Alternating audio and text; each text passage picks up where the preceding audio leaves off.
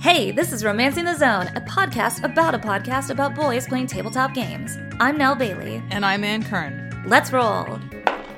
Ooh, well, it's a two. Well, um.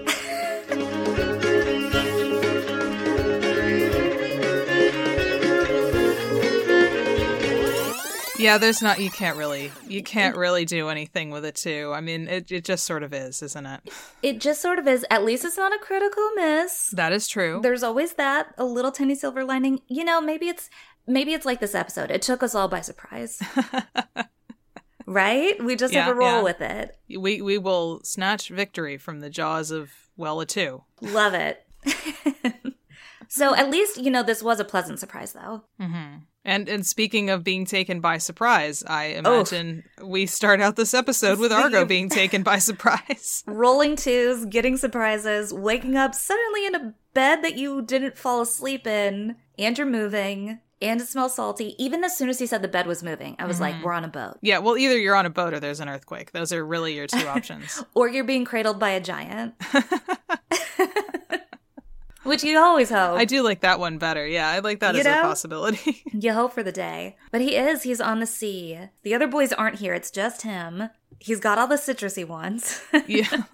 I love that the first detail, like really the first detail we get about this space is there's a huge basket of citrus fruit. Ah, thank goodness. I mean, it sounds delicious. That's how you know this is ostensibly at least a good dream A or very- hallucination yeah. or illusion or whatever it is, and not a bad one. Exactly. This is favorable. And he sees this painting of his mom, where so now we get a description of Chabri. Mm-hmm.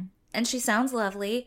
I, it is interesting to hear the way Clint describes her. Like, he really wants her to come across as very, not soft, but approachable, Yeah. likable, personable. Yeah, well, I mean, you know, even if if she was a, a tough lady, she was still his mom. Of course. You know, so it, like it makes that, sense yeah. that he would that he would identify those traits about her first, and then be like, oh yeah, and also she has a giant sword or whatever. You know, it's not the first thing he sees.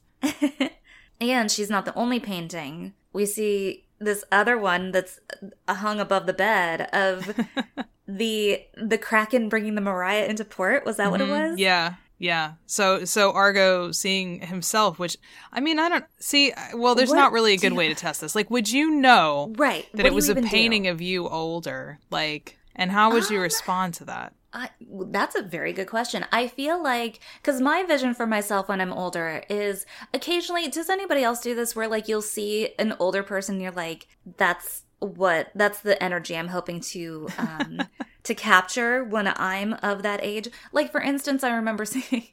I was driving past a strip mall, and this was years and years ago, but I remember seeing this older man who's like in a nice button down shirt nice slacks, and who I assume is his wife walking with him, and she's wearing gold tight pants and like some blousy big sleeve shirt and like has her like giant glasses on. I'm like, that is the energy. So I'm like, maybe if I saw somebody who maybe had sort of my features and was Yeah. bringing out this like, I'm an old woman, I don't care what anybody says energy, maybe I would assume it was me. Yeah. And then the reaction is either like, was I in a coma? Do I actually look like that? Is this just a vision of the future? What do you think? Yeah, I I'm not sure. I mean, I I reject the concept of aging. I I don't believe in it. So that's. Where it. I'm at, which I'm sure is extremely emotionally healthy. I But, support it um, entirely. Yeah, I mean, I I think everybody hopes that if they have scars, that they're going to be cool scars. It's, you this know. one's cool. Yeah. That's really the goal. And and now I am assuming that Argo at all times wears gold pants and that he is wearing gold pants in this portrait. That's how he knows. even even in the absence of other supporting evidence. Yeah. yeah, that's how he knows it's him. He's got the the very piratey sleeves, of course, gold pants. He's like, oh, that's definitely me. Mm-hmm. Yeah. Got some some gray in my hair, which I really think because I just kept assuming. I don't remember if we got this for sure that he has blue hair. So I'm like, ooh, you add some silvery into that blue, Mm-hmm. girl. It's a look. I'm I'm digging this. And he does do the the smart thing immediately. Let me find a reflective surface. Exactly. Make sure that it is me. Yeah, I mean, I, I have to support Argo. So he knows that he's like the Kraken now, Yeah. and that he looks cool and everything. Yeah. But his primary reactions in this moment, aside from like, oh, well, this is the Mariah, and I've I've been here before, and I have good associations with this place, Yeah. is oh my god, I lost my youth. Understandable. I lost my chance to be at the peak of my powers. And then also when he sees uh he sees these orders from Fitzroy, His that his first reaction is, I can't believe he's been promoted again." he gave himself another damn promotion. This guy can't be stopped. uh, Clint, you're very good on your toes. But also, yes, immediately more intrigued to find out about this title of the Stormbringer. Excuse me. It's very cool as a title. It's a good one. It's like that cool scar on his face. We've got a cool mm-hmm. title from Fitzroy, wherever he is. yeah, I mean they did all get their cool names, huh? They did. I guess. We got the Kraken, Stormbringer. We did not foresee the Kraken, but I guess Lime Lad No. had to level up at some point. Yeah, that was like the junior level Yeah. name. It's like Yeah. when when you're, you know, at the lower level of the Boy Scouts or something, which I don't Right. actually remember. You're like a cub and then whatever. Or you know. yeah, and like there's brownies and daisies if you're in the Girl Mm-hmm. Scouts. So the Lime Lad is like his brownie name. How long do you have to stay in the Girl Scouts to be a Kraken? How long? That's a good question. I, I would have stayed in if like if that was an option. Yeah. Who?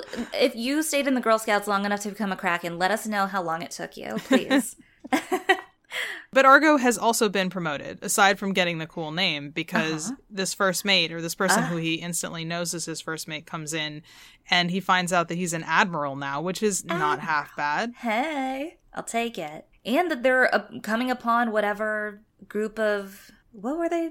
I think they called them seditionists initially. Seditionists. That's Yeah. it. They're coming upon this group, and it is: Do we want to fly the colors? Are you? And Argo, very wisely, I like the way that Clint played this. That he's he wants to be there firsthand. He wants to get more Mm-hmm. of a feel of what's going on. he's gonna put on his gold pants. He's just in his small clothes right now. Clint always has the best way of being like kind of a stuttery, goofy, like oh, excuse me, character. um, he plays that very, very well He does. and yeah they they go onto the the deck of the ship and i love the little details we get immediately of like seeing the cannons that have the lightning bolts on the side Yeah. i'm like oh there it is this is all connected to being a thunderman Mm-hmm. Yeah, and, and not just the the cannon, but the the Mariah is covered in like a bunch of armor, yeah and they've got a cool flag that's like a black flag with a white kraken on it. tearing so the I mean, apart and there's a fleet around him. It's not just right. it's not just his ship. right so immediately you're getting the sense of like a lot of power like Mm-hmm. something big has happened and you now command a very very large amount of power Yeah, yeah. And I mean, it's not just the implication of the fleet is not just that he has all this power, but also that there's a need for a fleet, sure you know, versus whoever they're chasing, which is sort of ominous in a weird way. Interesting. I like that thought. Yeah. Or it could be overkill because I was really trying Mm-hmm. to picture the scene here and the fact that they can see the people on the other ship like enough to kind of see their faces even in sketches Yeah, that he was given so i'm like that tells me the ship is fairly close and then it's like it was it just overkill or is there some potential danger here on this other ship Yeah, I mean, it was definitely. It seemed in context like it was certainly a show of force. yes So not not necessarily. Well, wasn't com- necessarily completely necessary. There you go. Exactly that. And regardless of whoever it is, they have been charged to fire on them, mm-hmm. as we saw in Fitzroy's note, and as the the first mate here is saying. And this is where everything pauses. Yeah, I mean, this is really your moment where you can tell that this is some kind of dream or Yes. or vision because aside, even before it pauses, this is definitely the you have to take your final and you forgot to wear pants moment, right? Like that someone Yep. says you, you you're told that you're not the understudy anymore and you have to go on stage and you realize you don't know any of the lines. Like it's that Mm-hmm. it's definitely that Yeah, it's the dream you have when you are about to when you have to give a final presentation for your class that you haven't been to all semester. Mm-hmm.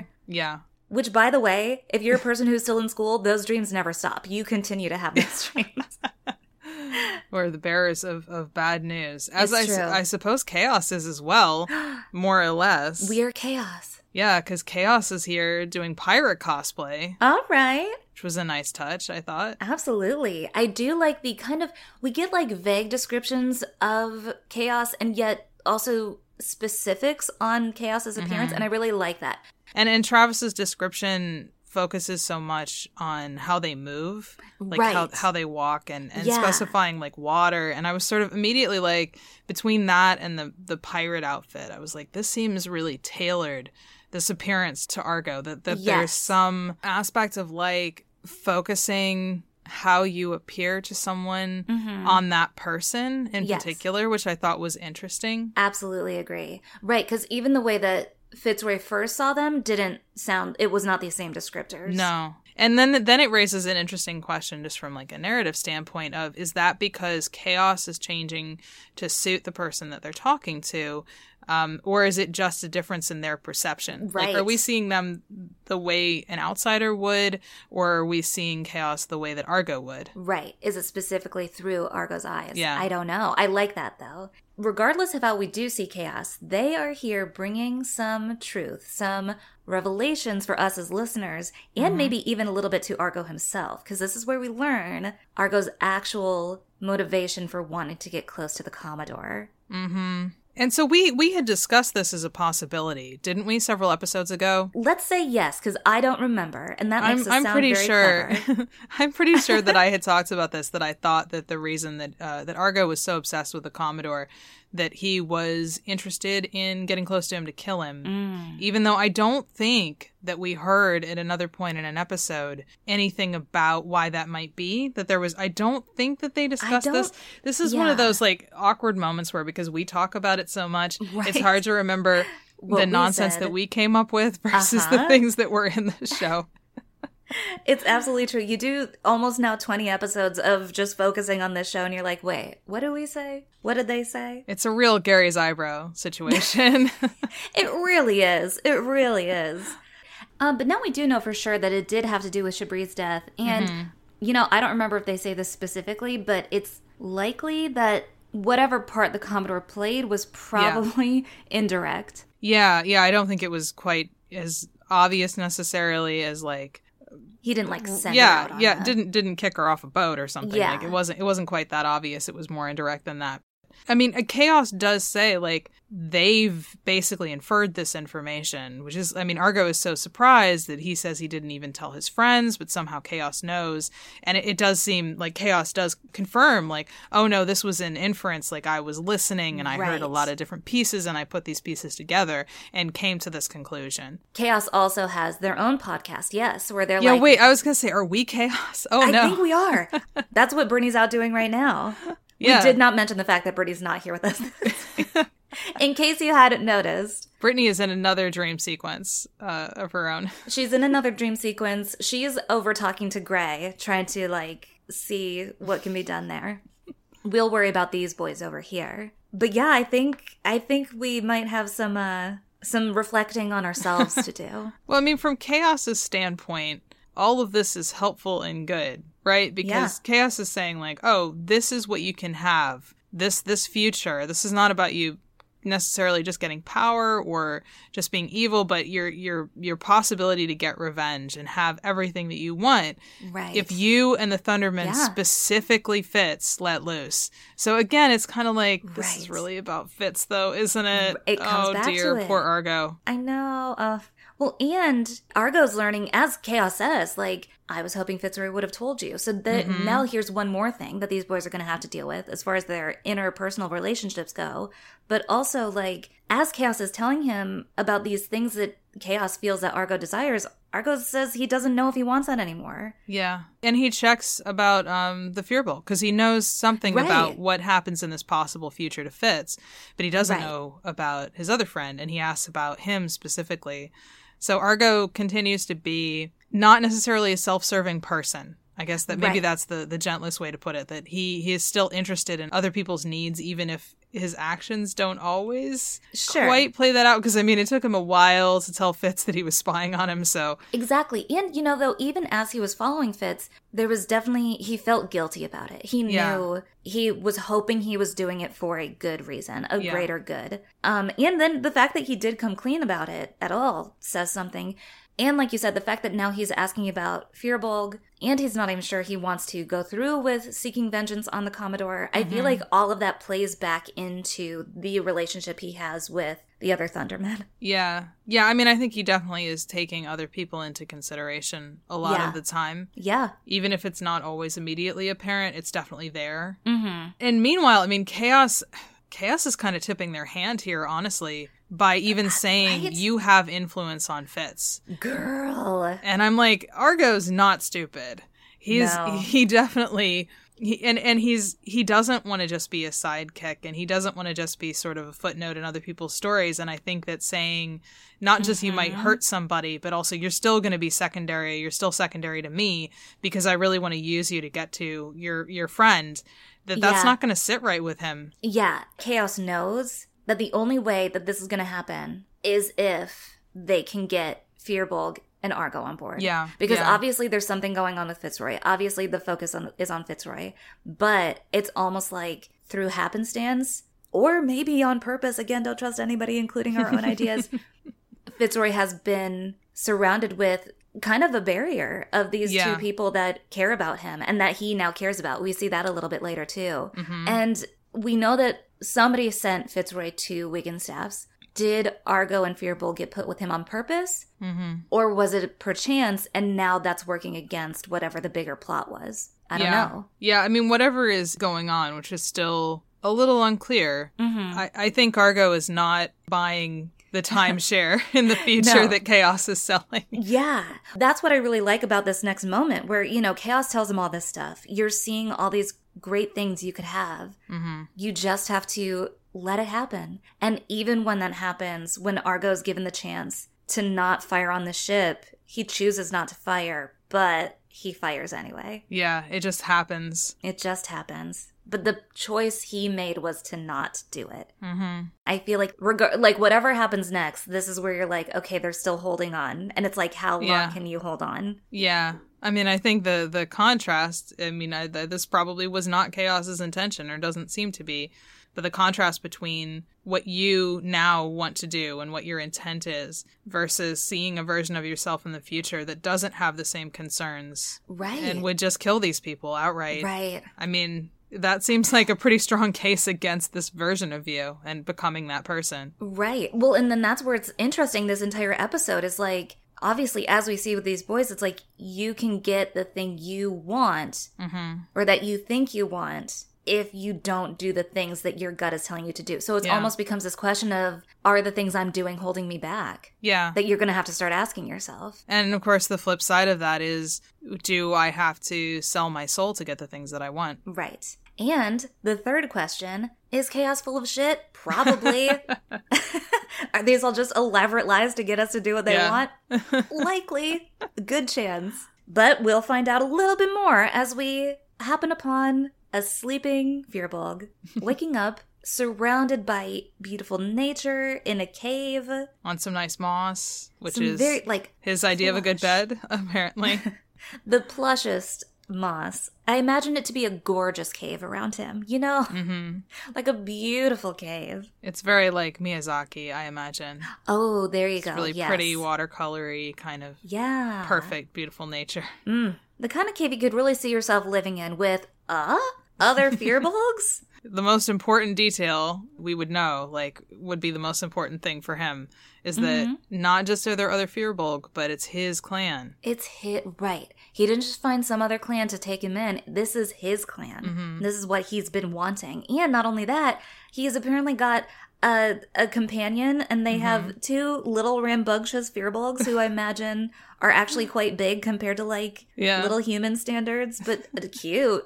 Very cute. Yeah, I, I admit that my note here says I came out to have fun, and I'm honestly feeling so attacked right now, Travis. Travis, how dare you?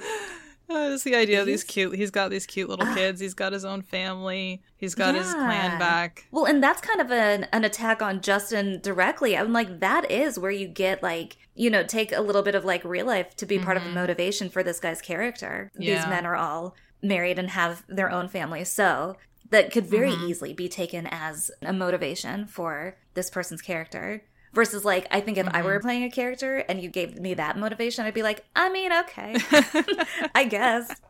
But with Justin, not that he like really shows it or they make a big deal of it, but as I was listening to it, I'm like, yeah, that makes sense. That would be Yeah. a very good motivation for the fear Firbolg. I think that would be, is- and he's the oldest brother. I think I, I would imagine that it might be the most relatable to him on some level to have this character transition from here I am with all my my friends, Ooh, my like young dudes that I hang out with, to here I am with my family and my community. I think that is maybe an understandable kind of concept for an, an older person. Certainly, yeah. oh my god, I can't believe I just called Justin older. He's not that much older than me. I'm so sorry, Justin. I'm so sorry to both of us. Listen, everybody's doing great. We're all immortal beings and it's all great. I have to go sign up for TikTok now. like just to balance it out. Smash cut to both of us wearing uh well, the gold pants, but styled with like anything that's the thing anything we would try to style ourselves in as beings who have been around for hundreds of years i feel like would just age us even more Yeah, yeah. I mean, uh, being being young is so passe. We'll just go straight to immortal ambiguous hey that's what i've embraced and it's going well for me i i recommend it so you know that's probably where justin is too it's fine Yeah. And at least like in terms of where the Firbolg Yeah. is at, I, this description that he gives when when Travis sort of asks him about like how he feels about it, I guess more or less, he's loving and it that uh, he says that he feels like twice as many people. I thought that was a really like a beautiful way to describe not just the concept of wanting to be whole in yourself, but like Yeah. that the only way that this character can be whole is in his community. Right. So this is very clearly exactly what the Firbolg wants and needs. Like he mm-hmm. feels like this is a part of him. This is what he's been missing. And even Justin, as the player, was happy to readily put everything about his school life behind him and just live in this moment. He's not questioning any of it. Anything to get away from capitalism, right? Exactly. you don't I have to worry about accounting in the woods. No, that's right. Well, and we do get a little bit more here. Um, we learn that this area Mm-hmm. that he's living in is a protected natural, I don't know, like kind of a preserve Yeah. that is being protected in essence by Fitzroy. it's basically it, he made a sanctuary for them. But the and then we find out also that not only did he make them a sanctuary, but that the caveat was that his clan had to take the Firbolg back. Yeah. And luckily it does seem as though that even though it was like a stipulation, you had to you had to let this guy come join your party, that it seems the other Firbolg did genuinely accept him back. You know, mm-hmm. and you see it in, even in the fact that he has a partner and children that he is once again a welcome part of this community. Mm-hmm. But it's not perfect because he was told that he couldn't break the code again. And now we know We what happens, how how he broke the code, that he was hoarding food and he's been doing it again because he was worried about his children. Who among us, first of all? You know, you put a little bag of Cheez Its in your desk drawer, obviously. but apparently, yes, that it's something that seems so dismissive. It seems so little, but Yeah. it really gives you a sense of then the Firbolg code. Yeah. I mean, I think that it, it being hard for us to understand makes it more interesting, I guess. Uh, of- and of- yeah, speaks to the Firbolgs in general. Yeah, that they're they're different. They have a different system, and and I mean, it's not just hoarding food. Sounds so bad, like Right. that you're taking it from other Firbolg or something, but he isn't. He's giving it to them without their knowledge. Right. He's essentially storing food. This is the act of, you know, and they mm-hmm. bring they bring it up themselves, the fact that he's it seemed like the logical thing to do. The Yeah. seasons change, food becomes scarce in some season and more plentiful in others. Why wouldn't you just save it during the harvest essentially and have it for later, but that's just not a thing that they do, which is going to be detrimental. Yeah, I mean, you know, I thought they were such close friends with squirrels. I thought they would have been okay with storing some You food know? for the winter. Yeah, you'd think they would have picked up some tips. But like you said, he wasn't just keeping it for himself. He we we learn here another fear. Firbolg is returning a basket to him and thanking him for berries that Mhm. he just happened to have. Where did you find them? And this is where the scene freezes again. hmm And we get another slightly different description of chaos. Yeah. Maybe a a little a little less obviously targeted at the Firbolg specifically, but still different again. Right. Well, and it was interesting because the descriptions for Argo was very like fluid hmm and again water watery sounding, whereas this one is a bit more. It seemed more sturdy. Yeah. Well, and and uh, Travis does say um was I forget it was like the determination of a landslide. I forget. oh, yeah, that I landslide wrote it down because it's yeah. so good. They move toward you with the unstoppable purpose of a landslide. Girl. Yeah. I want people to describe me that way. So I mean, maybe it is still kind of targeted at him specifically. This kind of this idea of chaos being a force of nature makes Mm. it seem more like something that you you couldn't go against them. yeah. I Or that like you shouldn't. Yes. It's futile to try to. Yeah. And chaos comes in really hot in this conversation, like pretty much Yeah. immediately asking if the Firbolg still thinks not just was this decision that you made that got you initially kicked out of the clan like w- did you hoard food and you felt that it was ethical is not really the point it's did you feel like you had done something wrong Right. which is a really specific and different kind of question like not It did really you feel is. like this was against the code but did you feel wrong when you did it Right. Because the answer is technically, by their rules, it was wrong. hmm However, in his heart, no, it wasn't wrong. Because then you're able to feed people Yeah. and provide for them. Yeah, and I think his elaboration here is it's honestly very sad. I mean, understandable but very sad that he basically says, you know, as chaos is sort of pushing like, oh, you know, you could make things better. Right. That you could be he the one says, in charge. Yeah, and, and what he says is you can't it's it's not up to him to fix this. That you can't you can't fix the code that he can't change either. So this is the only thing he wants, but I think in his heart this whole time, like regardless of what chaos does or doesn't show him or what kind of arguments they make, that he's known that he can't have this again. Yeah. Yeah, Firbolg's situation is definitely the trickiest because I feel like even the things that Chaos can offer him, it's not as clear cut as, say, Argos, for instance. The fact that it's like, just go after the thing you were going after, keep mm-hmm. pursuing the Commodore, and let things fall into place where they will. Because with the Firbolg, you have to offer him something that he never wanted in the first place. Yeah. Like he wants his clan to be okay, but he doesn't want that to be because he takes control. Yeah. Yeah, chaos is really pushing power to begin with. Right. Which is completely the wrong tactic. And I'm like, were you even paying attention, Chaos? Yeah, you, you were doing paying so a lot well. of attention to Argo. With I Argo. think the Firbolg slipped through.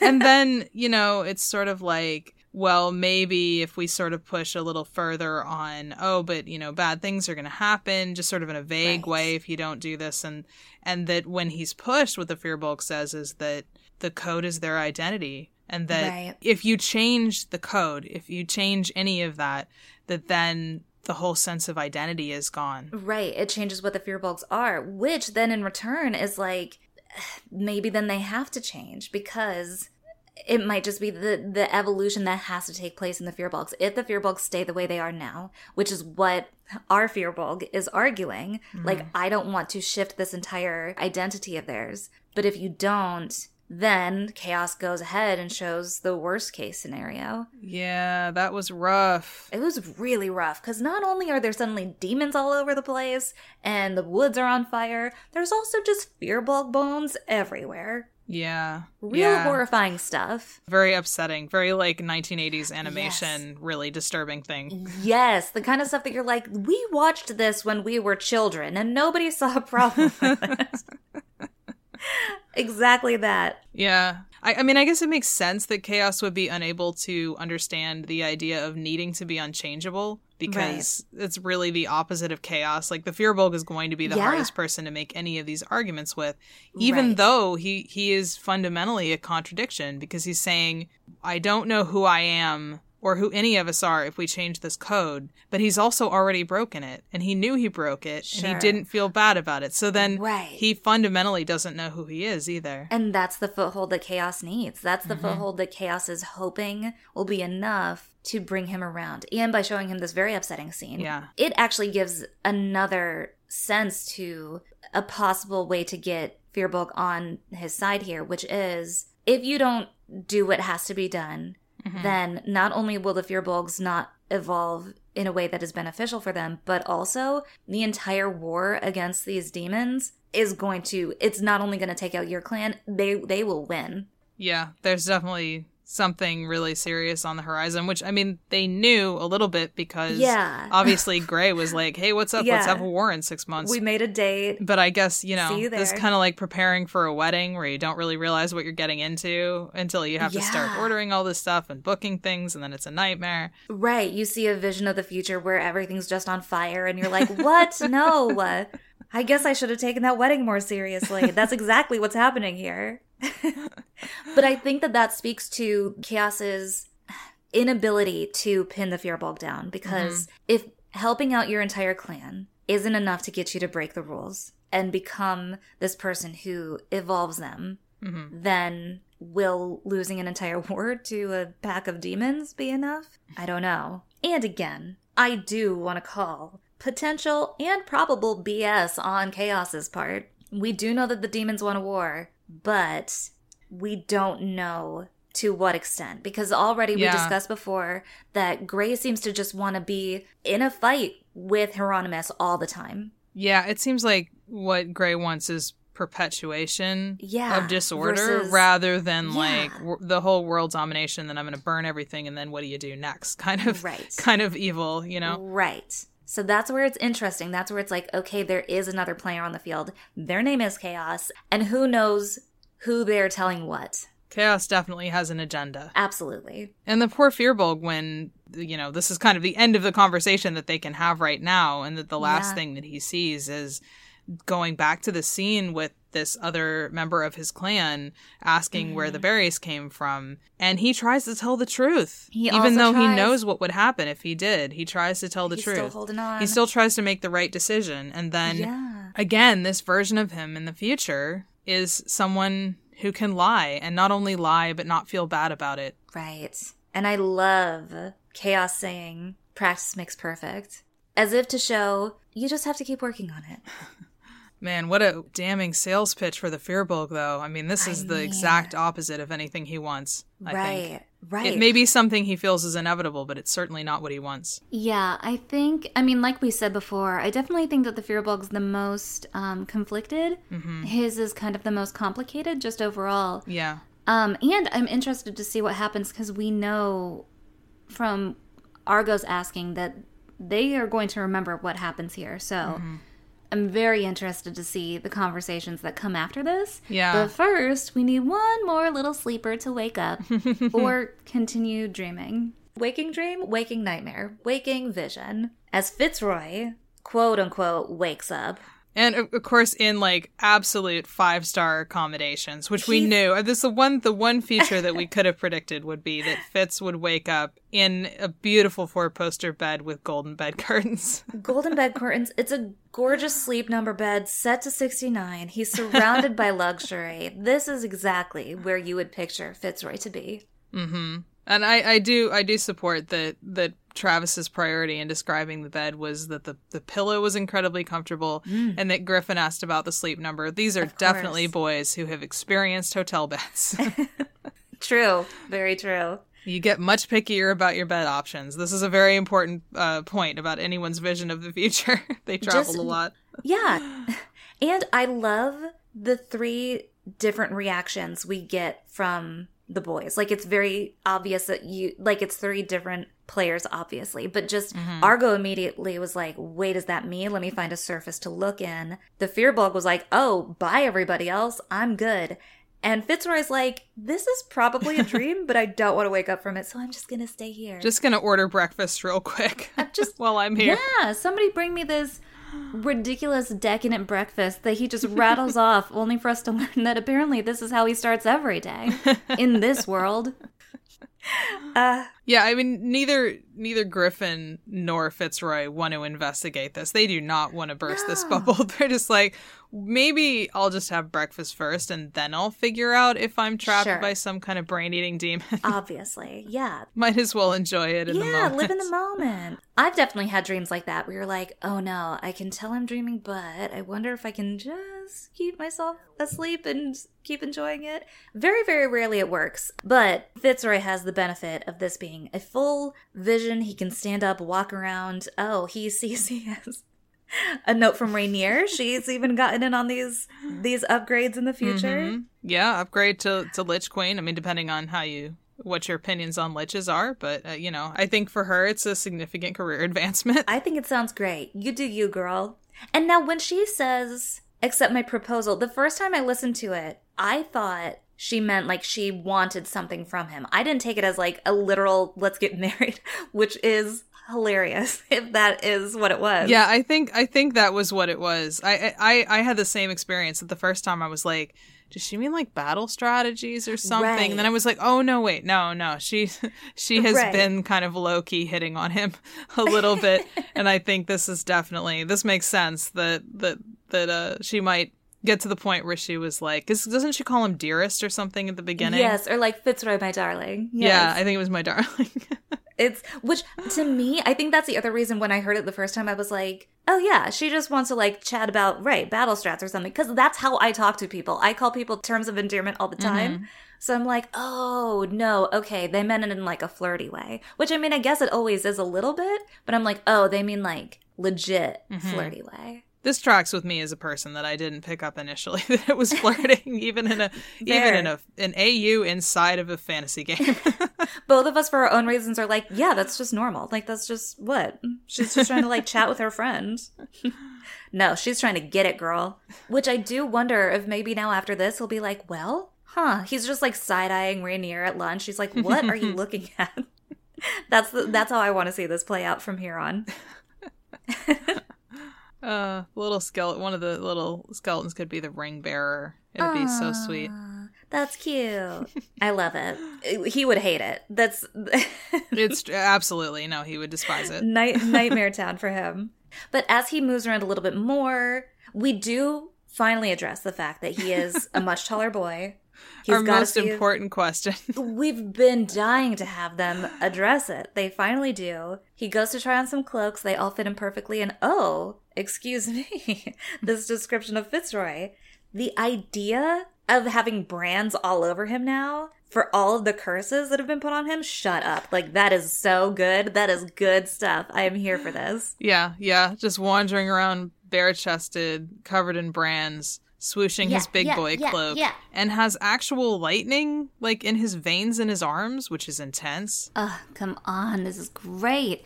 Clearly, he learned how to harness his powers. I'm not sure if destroying his own perfect bed to test his magic was Fair. was maybe his best. I mean, he at his this point, I guess he figures it's a dream. It doesn't matter. It does Sure. sound like even in this potentially fake future, this has happened before. Was kind of the implication that they were sort of like, oh, we'll get on replacing your bed.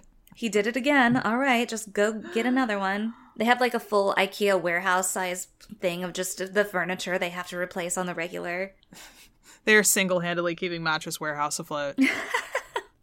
Well, and I think that that leads to then the Fitzroy we know, mm-hmm. who is like obviously he's he's got his problems, but he's also we at least I get the sense that he's trying. He's not especially after we learned from his time in night night school is that this is a persona he adopted. Mm-hmm. This is or the unlikable parts of his persona. Maybe the maybe not unlikable, but the more difficult parts of his persona Yeah.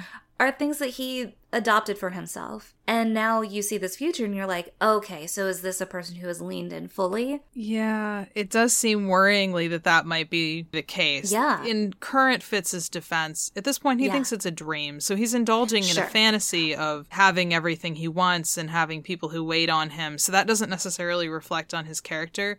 But I this agree. future version of him kind of does, doesn't it? Yes. Well, and that's exactly where I was thinking is the fact that our Fitz in this moment is like, oh, well, it's a dream, so it doesn't matter. But then the reaction being, oh, of course you blew up your bed. This is just something you do. Mm-hmm. Oh, of course people are going to wait on you hand and foot. This is just what we do.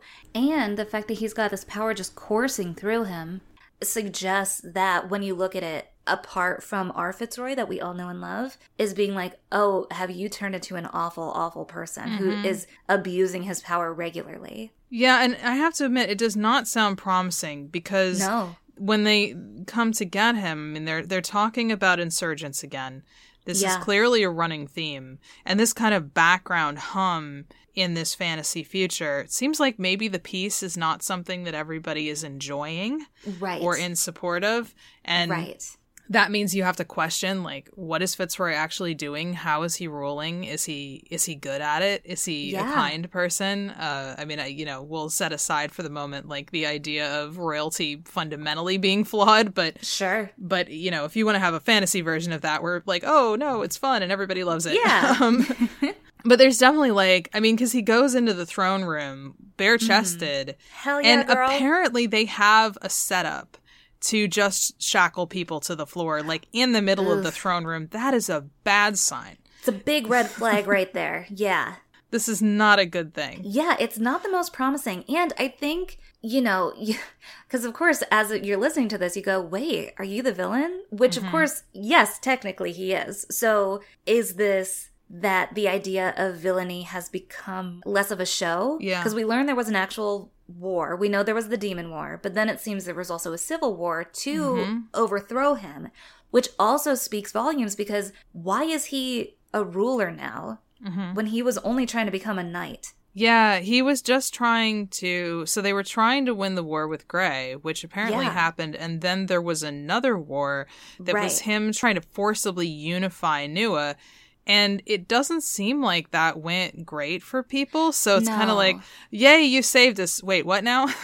like, Right. At um, what cost are we now, quote, saved and, quote, united? Which I think, you know, I mean, is a bigger question for multiple things in the real world. mhm. And as far as this fantasy goes, I think just by default, you hear this and you sympathize with the person who is now chained to the floor of this throne room. yeah. And it sounds like Fitzroy kind of does too. Yeah, I think Chaos cuts doesn't Chaos cut this person off just as they're about to sort of like or the one of the the guards cuts them off when they're starting to say like oh your your guards the king's guard killed a bunch of people Yes. so there's some there's some bad Really, news really bad. under the veneer of this Right. Because on the surface, at a glance, oh, these dreams look great. But at what cost do you get this lavish room and your sleep number bed?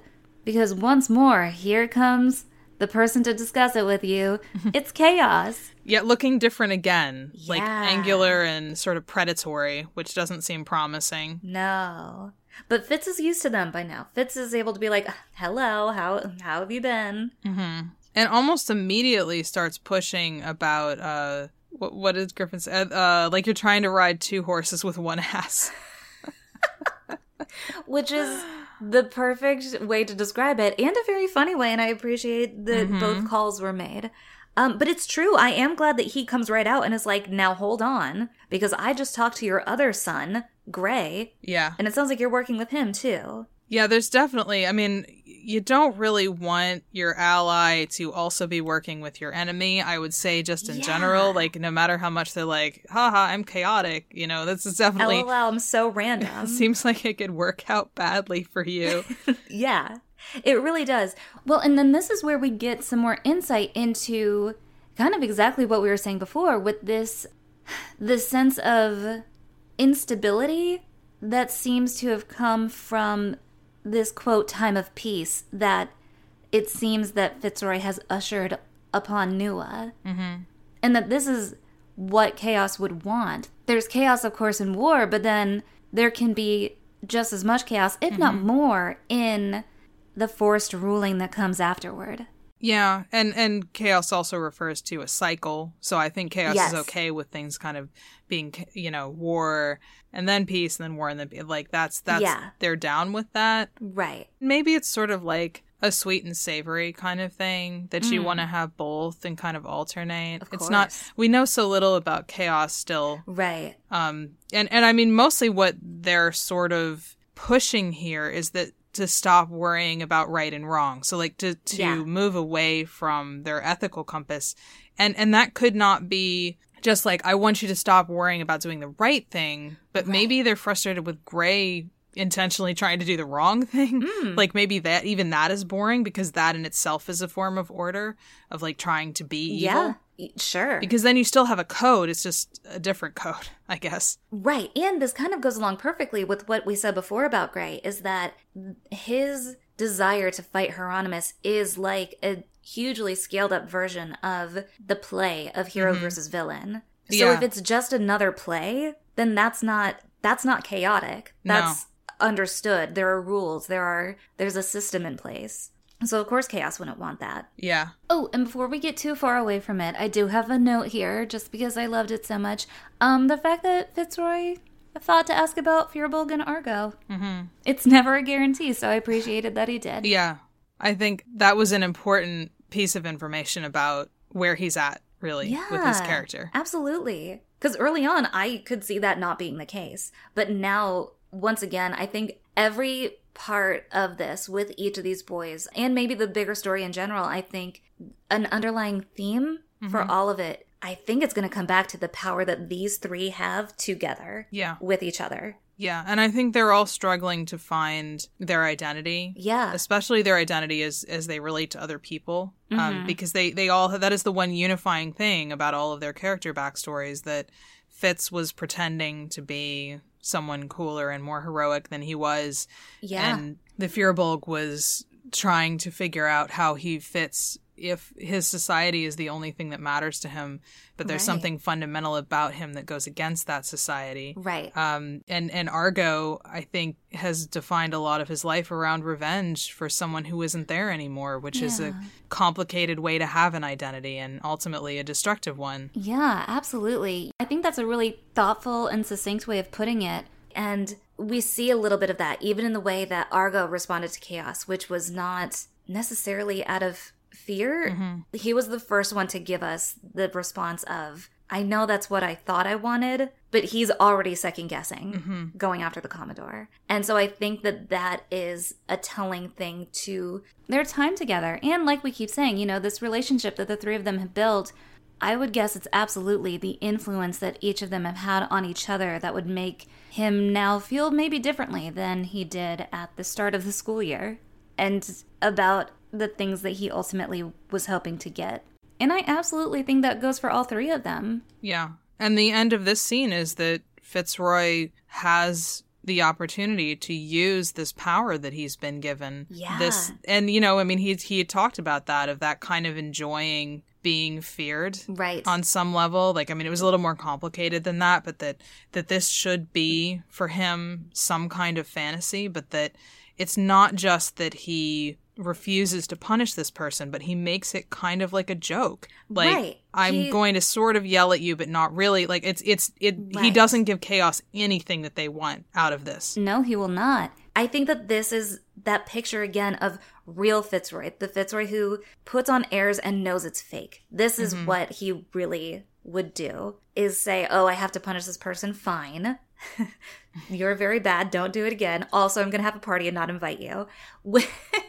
Which is very preteen and it's kind of how he is. He's immature and he doesn't want to actually hurt this person. he's still rejecting this power that he knows he has That's exactly it. Which I will say, to Griffin's credit, I could have seen Fitz leaning in Mm-hmm. and going along with what Chaos wanted him to do in this moment without fighting back. yeah i mean he did try to fly earlier so He did he knows it's a fantasy. It doesn't True. have to be, you know, this is just between them. Yeah, and I think that that's where Fitzroy. Obviously, all of these boys have such interesting motivations and complex feelings, and you know what what they're bringing to the table. And I think that's where Fitzroy is so difficult, is because he's on the brink of this really great power mm-hmm. that, again, like Argo, he thinks he wants, but then it's like, do you lean into it when you're able to? And in what ways do you lean into it? Yeah. So luckily, right now, he's still our sweet idiot who's just going to threaten you by not inviting you to his party that you know is going to be dope. So uh, that's a pretty good threat. Yeah. I mean, I, I think that, and Fitz is still clearly the most important Yes, figure in the all of this to chaos. Like, he, he is obviously this fulcrum upon which everything else is going to turn. That's our boy. And I was thinking about that and thinking about not just the arguments that Chaos makes in this episode, but the themes that they keep trying to hammer home Mm-hmm. about letting loose. And I kept thinking, well, okay, so they're an embodiment of chaos. Of course, they want people to not question their actions and just sort of do stuff Yeah, go and have it. it be, you know, well, chaotic. Mm-hmm. But then it also made me think.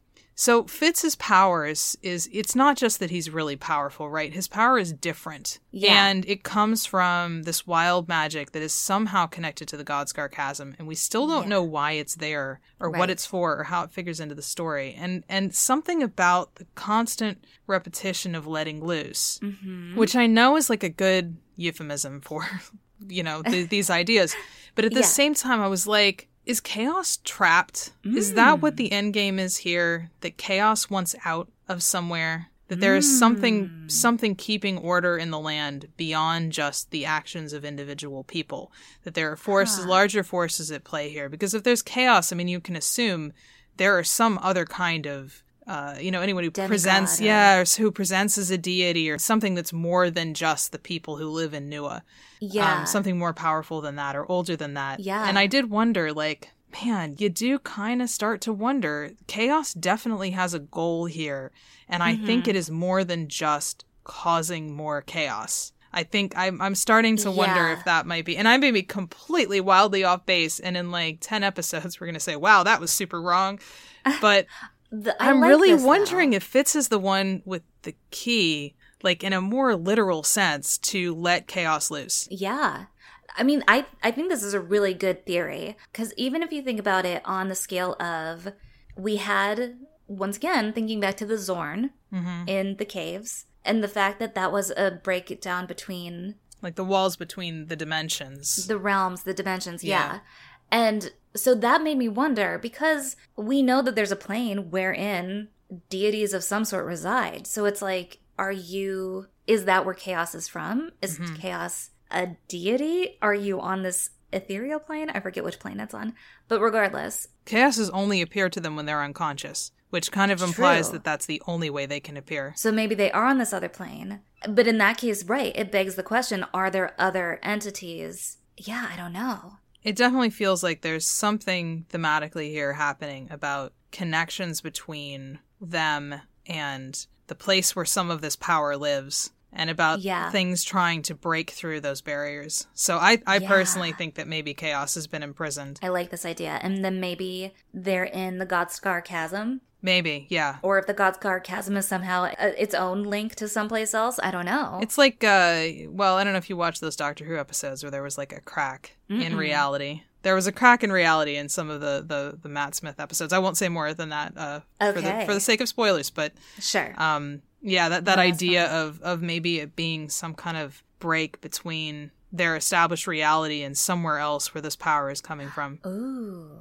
Yeah, I think since they mentioned, ever since they mentioned the fact that the Godscar Chasm only showed up 50 years ago, but Mhm. everybody thinks it's been here forever, I've been wanting these boys to get over to the Godscar Chasm. Yeah, and plus it's called the Godscar It's Chasm. It could have been the like Godstar Chasm. the super weird canyon over there that nobody talks about or something you know or i mean they've It got the have been- unknown forest yeah. like their sort of nomenclature is maybe okay with being vague and that seems Yeah. really specific Right. i mean we named it the grand canyon i mean like that's nothing that's like Yeah. it's so vague Right, just throw some quick shade at the Grand Canyon.